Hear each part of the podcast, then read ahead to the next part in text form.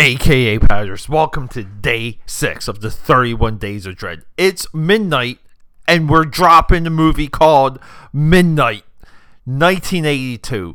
John Russo. Let's talk about it.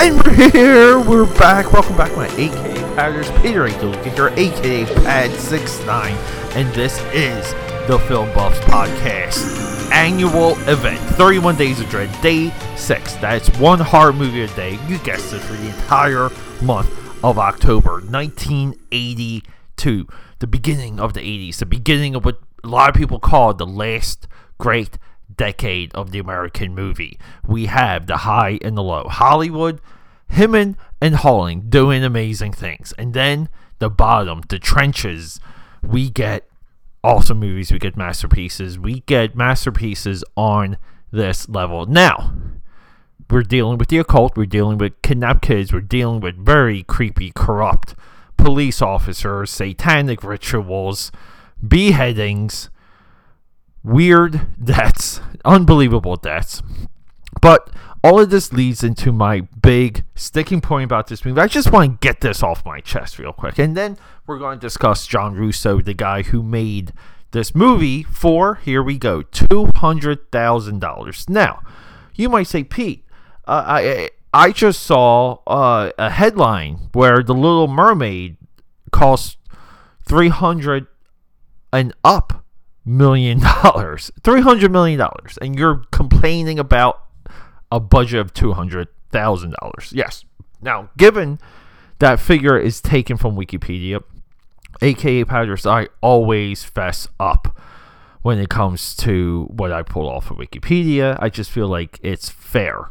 And I feel like you people should know because, you know, something you want to fact check real quick, we all have Wikipedia on our thumbs ready to go on our phone. Why is it bothering me? Because this movie is cinematic for sure. By cinematic, I mean what we see in front of our eyes, what is in the frame a lot of times looks good. It just looks smart. It looks like they thought about it, they designed some shots. It was with intent. It's refreshing when you see low budget movies, true low budget, true independent movies like the 1982 Midnight do that. But when I think about in today's terms, if someone told me, "Hey, we made a movie for two hundred thousand dollars," and you know, you see something like this, you'd just be like, "You know what? Like uh, that looks like it's money not well spent." I think you guys wasted money. Where did the money go? Because it just doesn't look like it's in front of me. And then we go back to 1982. We play the inflation game and now the budget for this movie becomes bigger and now we're more disappointed because I don't think this movie, even in 1982's terms, display a night uh, a two hundred thousand dollar budget. I don't know anything about the production of this movie. I would be very curious. So, with that being said, I watched this movie for free on YouTube. I will link link in the description if you guys want to catch this movie. But my big enjoyment for this movie is when I realized that we're seeing a story, we're being told a story, we're spending a lot of burn time on character and development and situation.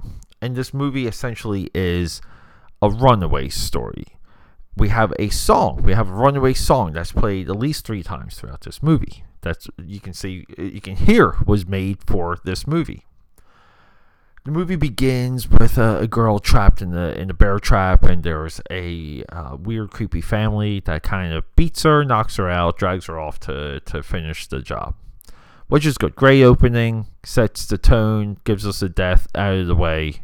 Now we can get on to character development. Lawrence Tierney. He's he's in this. And this this was here we go here guys. Let me just make sure we're talking about Lawrence Tierney. So Lawrence Tierney is the the gang leader, the heist master, Chris Penn's father in Reservoir Dogs. He's in this movie. He plays a cop that drives his daughter off because he cannot keep his hands off of her. The girl becomes a hitchhiker. She runs into a van full of men that someone seemed to be on a progressive romp together, and she's interfering with that because again they pick up the hitchhiker. They got to take her somewhere. And then they end up in the town. The town has missing people. You guys know where all this is going. But where the enjoyment is it's a lot of what we spoke about with uh, the last movie, uh, After Midnight for day four, or I'm sorry, day five of the 31 Days of Dread. It's that, and and I, I apologize. Uh, maybe throughout the episode I was referring to uh, this movie as day five of the 31 Days of Dread, but it is day six. Uh, I may have to re-record that intro, but like through the course of this movie, we're introduced with new characters and new exposition and, and new situations and more sets setups and more deaths. A lot of uh, and we spoke about this a little bit with with after midnight. Is it the actor? Is it the director? I've seen enough of these movies to really believe that the directors let these actors get away with what they get away with. And some of it could be time constraints and, and what we're doing on set, if they have time to rehearse to rehearse and if the actors are skilled enough and experienced enough not to need rehearsals and to kind of uh, know their craft enough to to dig and create the character so the character exists before the cameras start rolling. This is a tough thing to dissect. It's a tough thing to hone.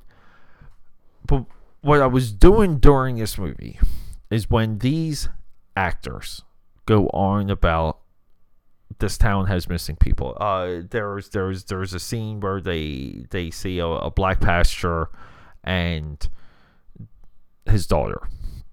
And the scene kind of like plays off to where you don't know if they're playing it for laughs or if they're playing it for real. Uh, you can say that the tone is off. But if you listen to the pastor,